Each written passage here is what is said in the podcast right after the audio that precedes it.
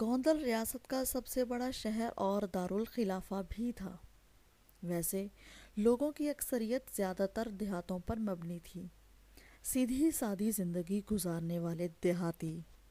میرے دادا پونجا کا آبائی گاؤں پانیلی تھا، جس کی آبادی ایک ہزار نفوس سے بھی کم تھی۔ اتفاق سے میرے دادا کا شمار ان چند لوگوں میں ہوتا تھا جو زراعت پیشہ نہیں تھے۔ ان کی ملکیت میں چند کھڈیاں تھیں، جن سے وہ اور چند مزدور کھردرا سوتی کپڑا تیار کیا کرتے تھے۔ آمدن بس اتنی تھی کہ سارے کنبے کا آسانی سے گزارا ہو جاتا تھا۔ ان کے تین بیٹے تھے، الجی، کتھو اور جناح۔ ایک بیٹی تھی، جس کا نام منبائی تھا۔ جناح سب سے چھوٹے تھے اور باقی دونوں بھائیوں کے مقابلے میں زیادہ باحوصلہ اور معاملہ فہم تھے۔ ان کے ذہن نے کھڈیوں کے کام کو گوارا نہیں کیا اور جب انہوں نے گوندل شہر کی مصروف اور کاروباری زندگی کے بارے میں سنا تو شہر جا کر اپنی قسمت آزمانے کی خواہش کی۔ دادا نے اپنے بیٹے کو کچھ رقم دی اور کاروباری زندگی کے بارے میں چند اہم مشورے بھی دیے۔ چنانچہ ایک دن میرے والد گوندل روانہ ہو گئے۔ تھوڑے عرصے ہی میں کچھ کاروباری کاموں میں انہیں خاصی کامیابی ہوئی اور معاشی لحاظ سے وہ امید افزا راہوں پر آگے کی طرف چل پڑے۔ چند ماہ بعد وہ گوندل سے واپس پانے لی آئے تو دادا اپنے بیٹے کی کارکردگی پر بہت خوش ہوئے۔ انہوں نے مناسب سمجھا کہ بیٹے کی شادی بھی کر دی جائے۔ اس لیے کہ دونوں بیٹوں اور بیٹی کی شادیاں پہلے ہی ہو چکی تھیں۔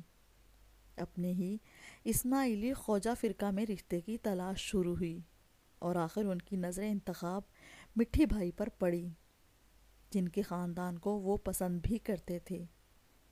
چنانچہ اٹھارہ سو چوہتر میں شادی کی رسومات دہفہ کے علاقے میں پوری ہوئیں، جہاں دلہن کے والدین رہا کرتے تھے۔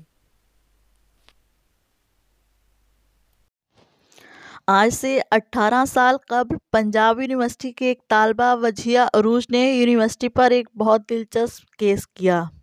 انہیں ایک پرچے میں غیر حاضر قرار دیا گیا تھا، جبکہ وہ اس دن پرچہ دے کر آئی تھی۔ یہ صاف صاف ایک کلرک کی غلطی تھی۔ وجیہ اپنے والد کے ہمراہ ڈپارٹمنٹ پہنچی تاکہ معاملہ حل کر سکیں۔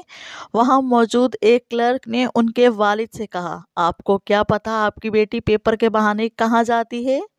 یہ جملہ وجیہ پر پہاڑ بن کر گرا۔ وہ کبھی کلرک کی شکل دیکھتی ہوں تو کبھی اپنے والد کی۔ انہیں سمجھ نہ آیا کہ وہ کیا کریں۔ وہ اپنے ہی گھر والوں کے سامنے چور بن گئیں۔ وہ کہتی ہیں کہ ان کی والدہ بھی انہیں عجیب نظروں سے دیکھنا شروع ہو گئی تھی۔ کیا ہی اچھا ہوتا کہ کلرک صرف اپنے کام سے کام رکھتا۔ وجیہ کے بارے میں اپنی رائے دینے کی بجائے وہ حاضری رجسٹر چیک کرتا یا اس دن کے پرچہ میں ان کا پرچہ ڈھونڈتا۔ لیکن اس نے اپنے کام کی بجائے وجیہ کے بارے میں رائے دینا زیادہ ضروری سمجھا یہ سوچے بغیر کہ اس کا یہ جملہ وجیہ کی زندگی کس قدر متاثر کر سکتا ہے۔ وجیہ نے یونیورسٹی پر کیس کرنے کا فیصلہ کیا۔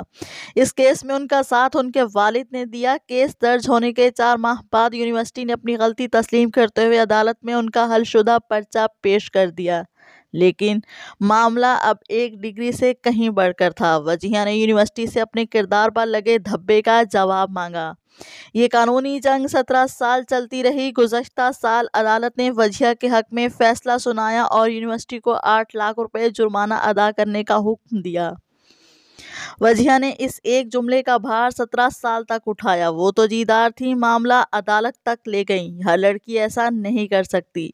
خاندان کی عزت ان کے بڑھتے قدم تھام لیتی ہے، ورنہ یقین مانے ہم میں سے ہر کوئی عدالت کے چکر کاٹتا پھرے اور اپنے منہ سے کسی لڑکی کے بارے میں نکلے، ایک ایک جملے کی وضاحت دیتا پھرے۔